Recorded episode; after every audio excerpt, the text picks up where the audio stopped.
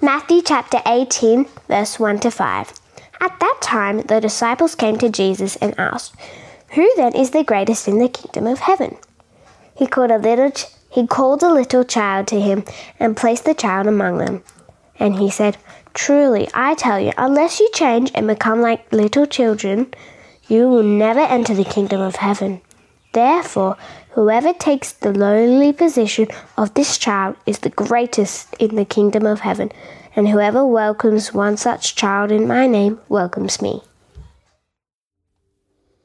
Hey everyone, my name is Richard. It is great to be with you here today, and I really hope you're having a great time watching church, either by yourself or with friends and family.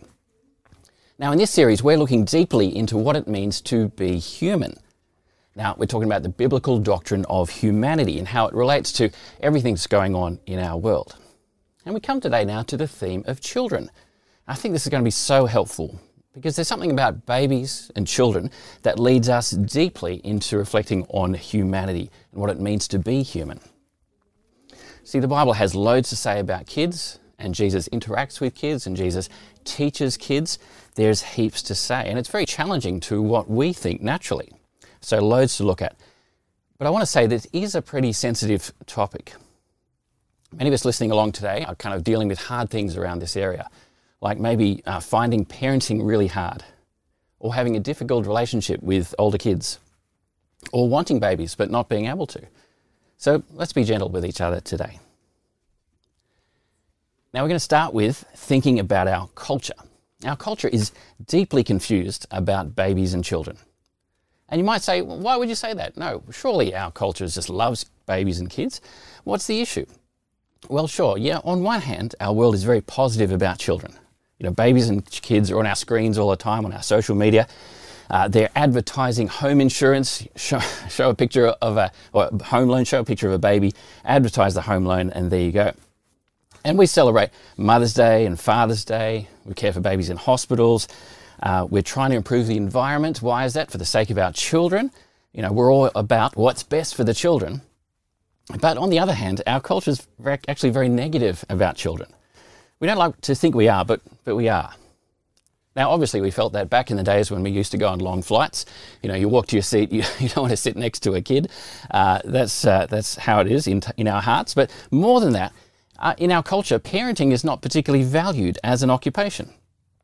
People say, I'm just a mum, or I'm just a stay at home dad. Uh, that pattern tells us something. And how well do we pay our teachers and childcare workers? Well, not great.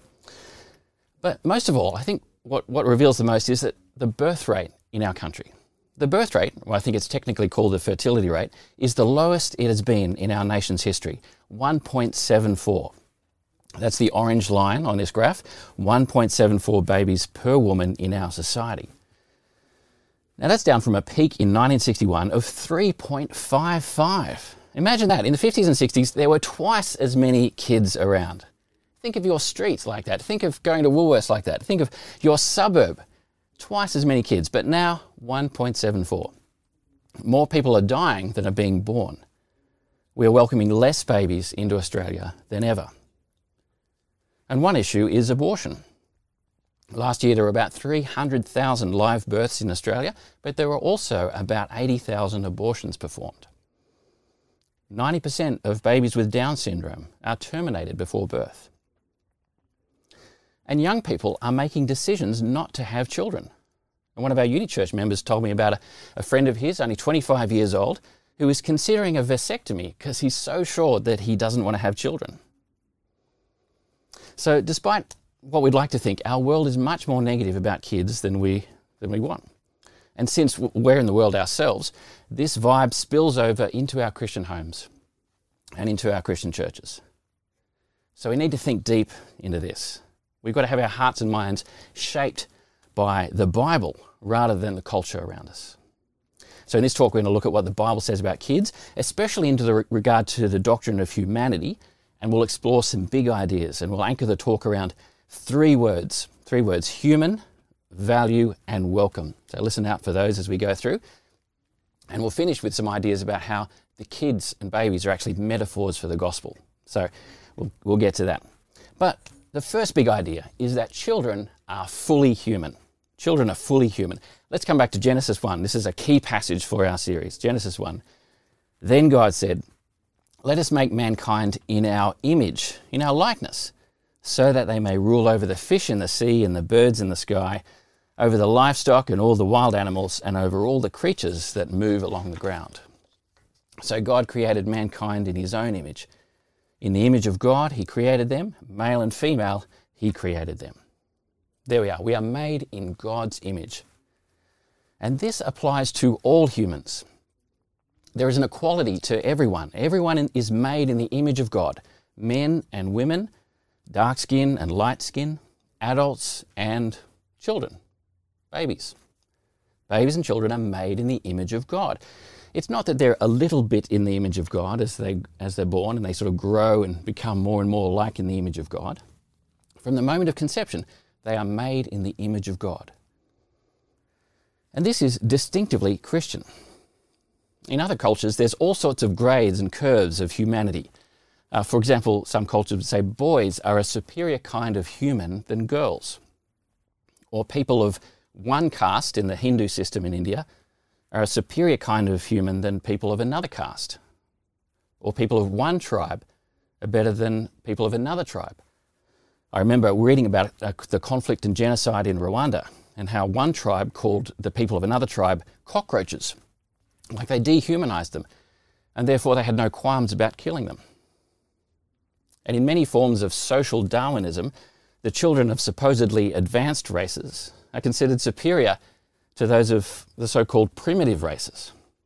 Those theories were mainstream in Australia in the 19th and 20th century among intellectuals and had a terrible impact on First Nations people. But even now, in Australia, we have ways of grading the humanity of babies. In our culture, babies in the womb are treated as humans if they are wanted. Well, my wife remembers speaking with doctors who use this language. They said what counts is if the baby is wanted. Somehow, being a wanted baby is a different kind of human to an unwanted baby. Or what counts is babies who are healthy. I read an article by a woman who was frustrated by how people spoke about her pregnancy. People would say, Do you know if it's a boy or a girl? And she'd say, Oh, I don't know that. And they said, Oh, it doesn't matter as long as it's healthy.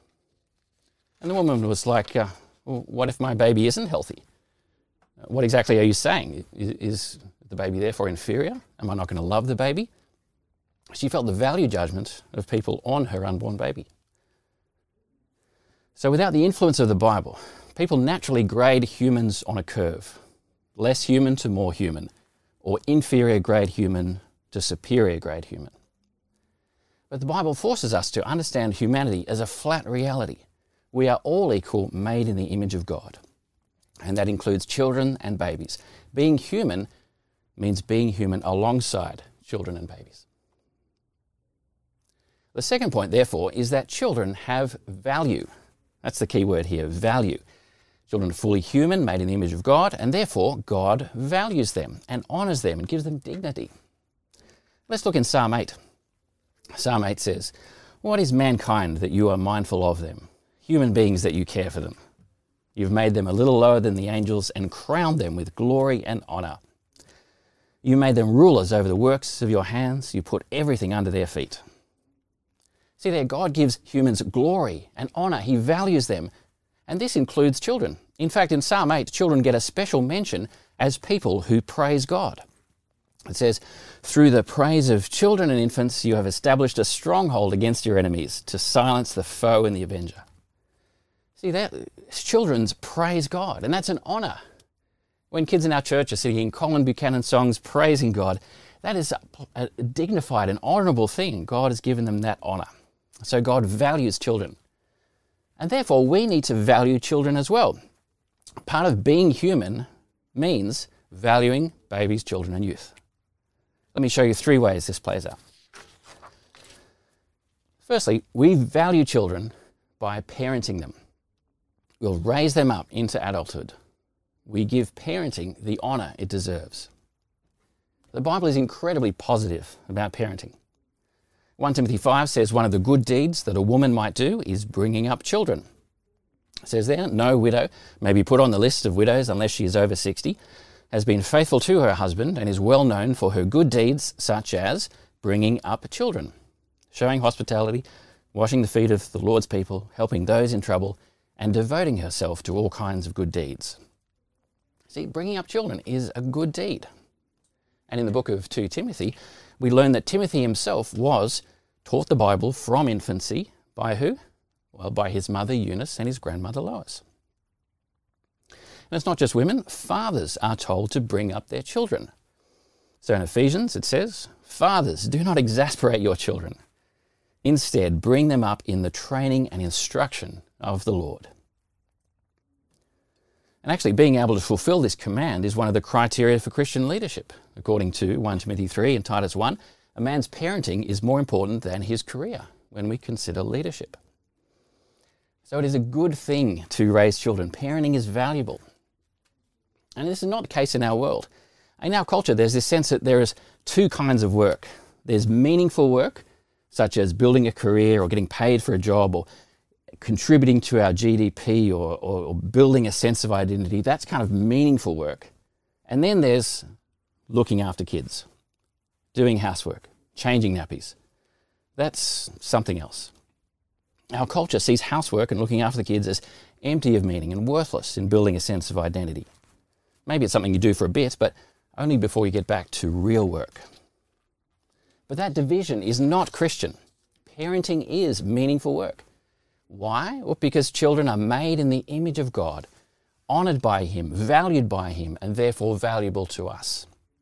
Never say, I'm just a mum, or I'm just a stay at home dad. You are doing the valuable work of raising children. You don't lose your identity in parenting. Parenting is being an adult human, loving, caring, raising people who are fully made in the image of God.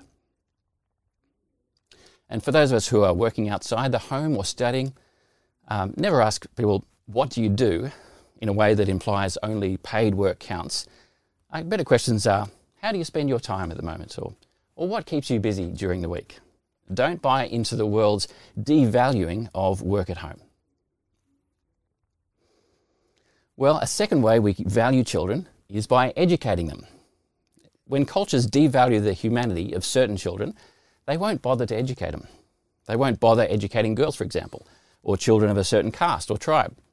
But God values the literacy and learning of all children. God wants all children to be able to learn to read. Why? So they can read the Bible. Kids in the Old Testament were taught the Word of God. It was written in their homes around the place. And the book of Ephesians specifically addresses children. Ephesians 6 says, Children, obey your parents. The expectation is that kids would be reading this book of the Bible. So the biblical view of children compels us to educate them. And across the world, it's nearly always Christians who have started schools, especially in the education of girls. Well, then a third way we can address the, express the value of children is to value the lives of children. Now, it's an incredibly Christian thing to value the lives of children, whether they are boys or girls, or healthy or unhealthy, or born within marriage or not. Like, we tend to think that's normal to value Christian, uh, the lives of kids, but it's only because we're in a Christian culture or a post Christian culture. In the ancient world, nobody thought like this. In the ancient world, unwanted babies were commonly discarded in the local rubbish tips or thrown down drains. Let me read a section from a book called Dominion by Tom Holland. Tom Holland, he's not a Christian, uh, but he's a, he's a historian who's written about the influence of Christianity on the Western world. And he writes about this. He says, Across the Roman world, wailing at the sides of roads or on rubbish tips, babies abandoned by their parents were a common sight. Others might be dropped down drains, there to perish in their hundreds. The odd eccentric philosopher aside, few had ever queried this practice. Indeed, there were cities who, by ancient law, had made a positive virtue of it, condemning to death deformed infants for the good of the state. Sparta, one of the most celebrated cities in Greece, had been the epitome of this policy, and Aristotle himself had lent it the full weight of his prestige. Girls, in particular, were liable to be winnowed ruthlessly. Those who were rescued from the wayside would invariably be raised as slaves. Holland goes on to say that it was Christians who did something about this. He talks about a Christian lady in the early church called Macrina. When famine held Cappadocia in its grip and flesh clung to the bones of the poor like cobwebs, then Macrina would make a tour of the refuse tips. Those infant girls she rescued, she would take home and raise as her own. Macrina was one of many Christians who did this, and it's only because of the Christian worldview and their actions that the normal practice died out. And even today, Christians value the lives of children. We see this in the example of Christians who welcome kids with Down syndrome into their families. As I said, tragically, 90% of kids in the womb with Down syndrome have their lives terminated in Australia. But as Christians, we will value the lives of these unborn babies. Chris and Kate Green from our new EPM congregation had Charlie born this year. Charlie's a kid living with Down syndrome. And Chris and Kate knew this before he was born, and they and their two girls have welcomed Charlie with love. They wrote to me saying, We know that God creates us all in his image, and also that he doesn't make mistakes. So we know that Charlie has come to us just as God intended. Kate often had Psalm 139 on her mind through the pregnancy, and even now since Charlie was born. I'll just read those verses. For you created my inmost being, you knit me together in my mother's womb. I praise you because I am fearfully and wonderfully made. Your works are wonderful, I know that full well. They said, Charlie is certainly not a burden on our family, far from it. He is a beautiful blessing, and we can't imagine life without him. So, what we see here is the Christian doctrine of humanity, being human, making a huge difference in preserving the life of Charlie and shaping a whole family. Well, we've seen that God, uh, from the Bible here, that children are fully human and that we must value children. Thirdly, God calls on us to welcome children. That's the third word we're anchoring this talk with welcome. And I've got seven subpoints here, lots of applications. All right, firstly, we want to welcome children into our families, first of all welcome children into our families. That's really an expression of being in the image of God. Because remember, Adam and Eve were to express their image bearing role by being fruitful and multiplying. They welcomed children and grandchildren into their lives. And there are loads of children born in Genesis and lots of children in Israel's story. And in the rest of the Bible, having many children is a positive thing. We saw this in the reading from Psalm 127 before. Children are a heritage from the Lord, offspring a reward from Him. Like arrows in the hands of a warrior are children born in one's youth. Blessed is the man whose quiver is full of them. So it's a great blessing to have children and to have many children. Now, we know that this is not always possible, and that's a cause for a lot of heartache for some couples. And Psalm 127 for some shows a blessing that doesn't seem to have been granted for them at this time. I just want to help us as a church in this in a small way. Like when you're talking to people, don't say things like, when are you going to have kids? Or when are you going to have another baby? As if that's all there is to it. What you're doing there is being very insensitive. A better question, if you're going to ask at all, is like, do you mind me asking, where are you guys at with kids? Or what are you thinking about more children? Uh, we can show love to people by respecting their privacy and talking about this subject with gentleness and sensitivity. And while we're on this, when someone says they have four kids or five kids or more, or the wife falls pregnant with baby number whatever, don't make jokes about it. It's not silly or foolish to have lots of kids. Just say, that's great, praise God. The same if people have kids when, uh, they're young or they're newly married. Don't even give a hint there's something embarrassing about that. Praise God, let's welcome the babies.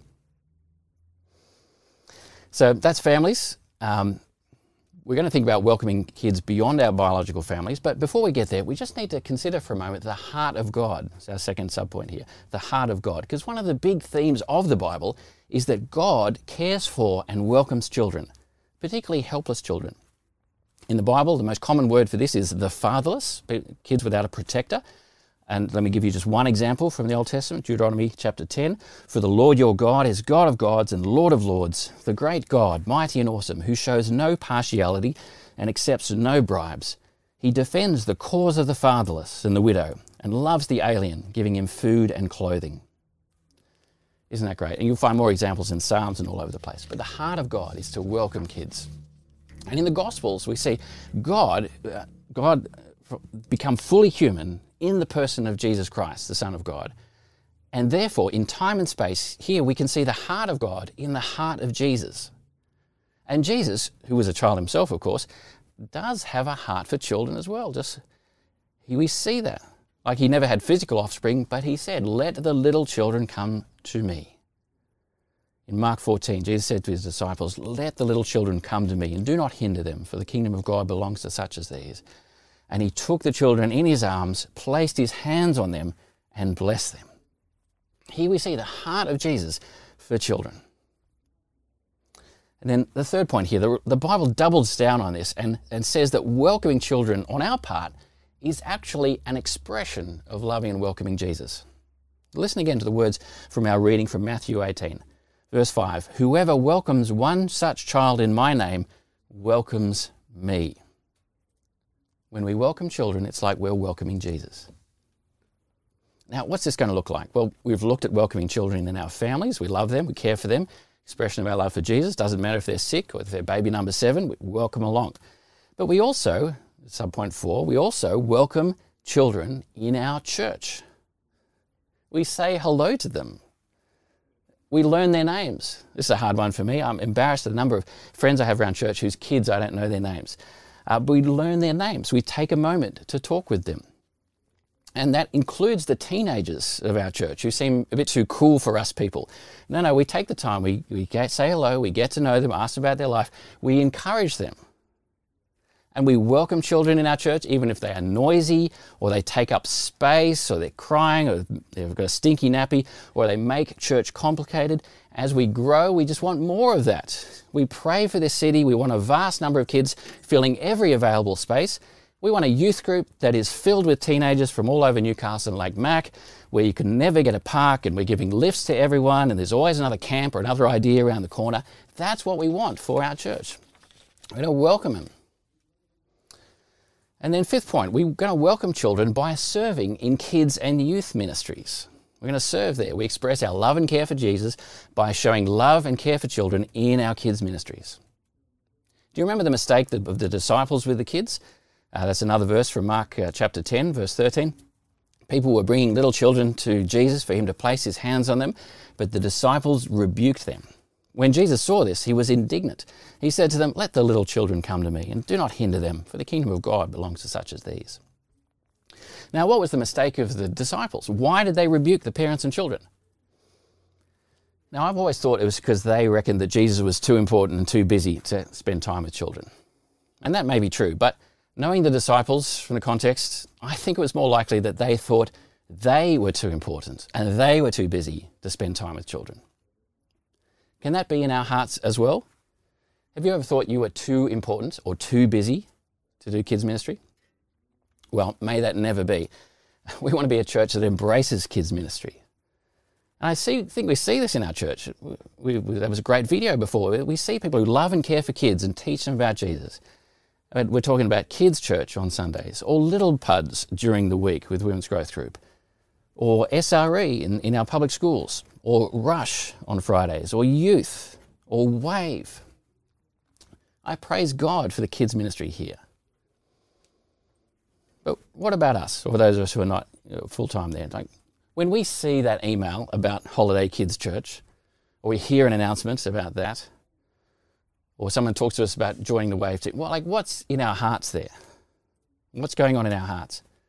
Are we too important for kids or too busy for kids? Or do we long to get involved and share this ministry and get involved as an expression of our love for Jesus? I'm not necessarily talking about a four hour every week, you know, full on commitment, but what's going on in our hearts? Because at our church, no one is too important or too busy for kids' ministry. Well, sixth point then, as we look about welcoming kids, another way of welcoming children is something called spiritual parenthood. Spiritual parenthood. All of us, whether we're married or single, can be spiritual parents of children beyond our biological families. In Romans 16, Paul greets a disciple called Rufus and his mother. But just notice what Paul says. He says, Greet Rufus, chosen in the Lord, and his mother, who has been a mother to me too. Rufus's mother, we don't even know her name, but she took on a role of being a spiritual parent to the Apostle Paul. And we can do the same. I know people living this out. They're taking a deep care for a small number of children, uh, who are rapidly growing up, of course, but they're praying for them, they're giving them cards on their birthdays, buying them Bibles, spending time with them, teaching them, and encouraging them. And spiritual parenthood can be part of our culture here at church. And then, seven point, we can welcome kids outside our biological, biological family, but also beyond our church, outside of our church as well. We saw how Christians in history have done this, you know, caring for abandoned children, and Christians historically have been at the forefront of care for orphans. That, heart of, for children beyond the family continues today. And just a few ways we can do that, like consider that. The, there's the organization, organization Compassion. And they express this care for children as well. The motto of Compassion is releasing children from poverty in Jesus' name. So compassion helps us care for children beyond our home, and not just by giving money, it's by a relationship with letters and photos and things like that. So I commend to you child sponsorship through compassion. Some of us will consider fostering and adoption for kids whose biological parents are not around or able to care for them. Some Christians welcome these kids into their homes as an expression of love for Jesus. Let me tell you about Anna. Anna used to go to our church, and she's now teaching at a school in Forster. Uh, the rest of her, family are still here. That's fantastic. And we got see here on the slide a photo of Anna with some of the many church children she's babysat and loved and cared for. But Anna has this year started to get involved in providing emergency foster relief for care uh, for kids in need. Preschool or primary age kids for two or three nights or once for eight weeks. That was a challenge, but uh, this is what she's been doing. And it all happened after Anna got to know a kid and hear his story of going around town trying to find a place to stay. And then hearing about kids in caravan parks and motels with full time social workers because the needs are greater than the spaces available. And she wrote to me. She said, I, I had a heart for kids, room in my home, plenty of time. And I felt that my work teaching and years of babysitting had equipped me fairly well for, look, for caring for a child. So I thought it was worth seriously looking into. I asked her about her faith, uh, the impact of her faith in, in Jesus in this, and she said that was huge. Many of the adults in these kids' lives have let them down, and they don't have a lot of faith in people. But I'm able to introduce them to Jesus, the one who will always care, always listen, even when everything else seems to be going wrong. If I didn't have the hope that Jesus provides to tell kids about, I don't know what I could possibly say to encourage them sometimes because their lives are so hard. So, my faith in Jesus is both the best thing I can share with them and the thing that encourages me to keep giving grace to the children I work with, even if when it's incredibly difficult. And she also said, look, it's not for everyone, that's okay, but if you're even a little bit curious, it's worth looking into. There's another woman in our church who's involved in fostering, and she told me, look, across Australia, there's like 46,000 kids in care. And she's become involved because of her faith and what the Bible teaches about caring for orphans. And she said, Look, while, while fostering's not for everyone, there are many broken families in the community that if we as Christians can come alongside, I think the amount of children entering into care would be reduced. There's also many ways that even if you can't foster, that children uh, can be involved uh, in supporting kids who are living out of home, be it like education or support supporting other foster families or community organisations that support the vulnerable. She's showing a great example there. So, what we've done, we've looked at those three big ideas um, the three big words there human, value, and welcome. And you can see what a huge impact our doctrine of humanity, being human, has on the topic of children. I just want to shift the focus for the last couple of minutes here, and I just want to speak for a moment about the gospel, which we love to do here at church. Because babies and children are actually metaphors for the gospel. They can actually show us what it means to be humans saved by grace. Let me show you two, two ways. Firstly, just by being born. Just like babies are born into this world, we are born again into a new spiritual life when we are saved. Just listen to Jesus in John uh, chapter 3. Jesus replied, Very truly, I tell you, no one can see the kingdom of God unless they are born again. Becoming a Christian and being saved, entering God's kingdom, is being born again. Just think of a baby, brand new born, still covered in blood and amniotic fluid, completely startled by what has happened, just blinking, wondering what's going on, or crying in confusion. That's what it means to become a Christian. We did nothing to get where we are. We just got born. By God's grace, He has brought us into new life. So whenever you see a baby, just think that's, that's an image of who I am in Christ, born again. Second image there, second metaphor, just like um, is, is the neediness of children. See, just like children are helpless and needy, so too are we helpless and needy in our relationship with God. Jesus said, Truly I tell you, anyone who will not receive the kingdom of God like a little child will never enter it. See, little children, they can't feed themselves, they can't clothe themselves, they've got no bladder or bowel control, they can't purchase a phone plan. They are completely helpless. But Jesus says that is how we are to receive the kingdom of God, just like little children.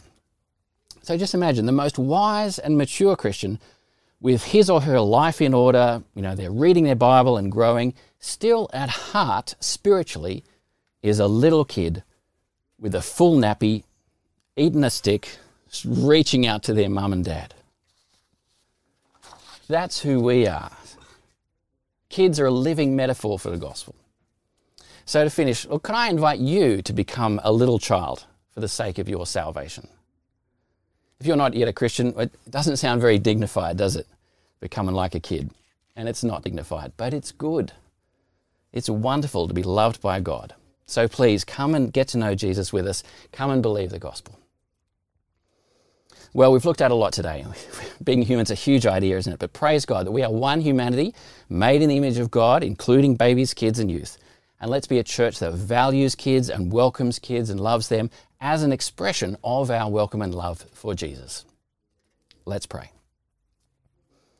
Heavenly Father, we thank and praise you that you are a father to the fatherless. You care for children. And Jesus, our Lord, loves and cares for children too. Let us be a people who are convicted about the humanity and value of babies and children. Let us be a people who welcome children into our families and homes. And forgive us those times when we've felt too important to make time for kids. Help us by your Spirit to repent and change and grow. And we ask that many children would be born in our church in the coming years. We especially pray for those families struggling with infertility. We ask for a thriving youth and kids ministry, which we can all support with, with our time and prayer and energy. And we thank you that through the gospel of Jesus, we have now been born again into a new life and a new relationship with you. Let us never forget that we are your children and you are our loving Father. In Jesus' name we pray. Amen.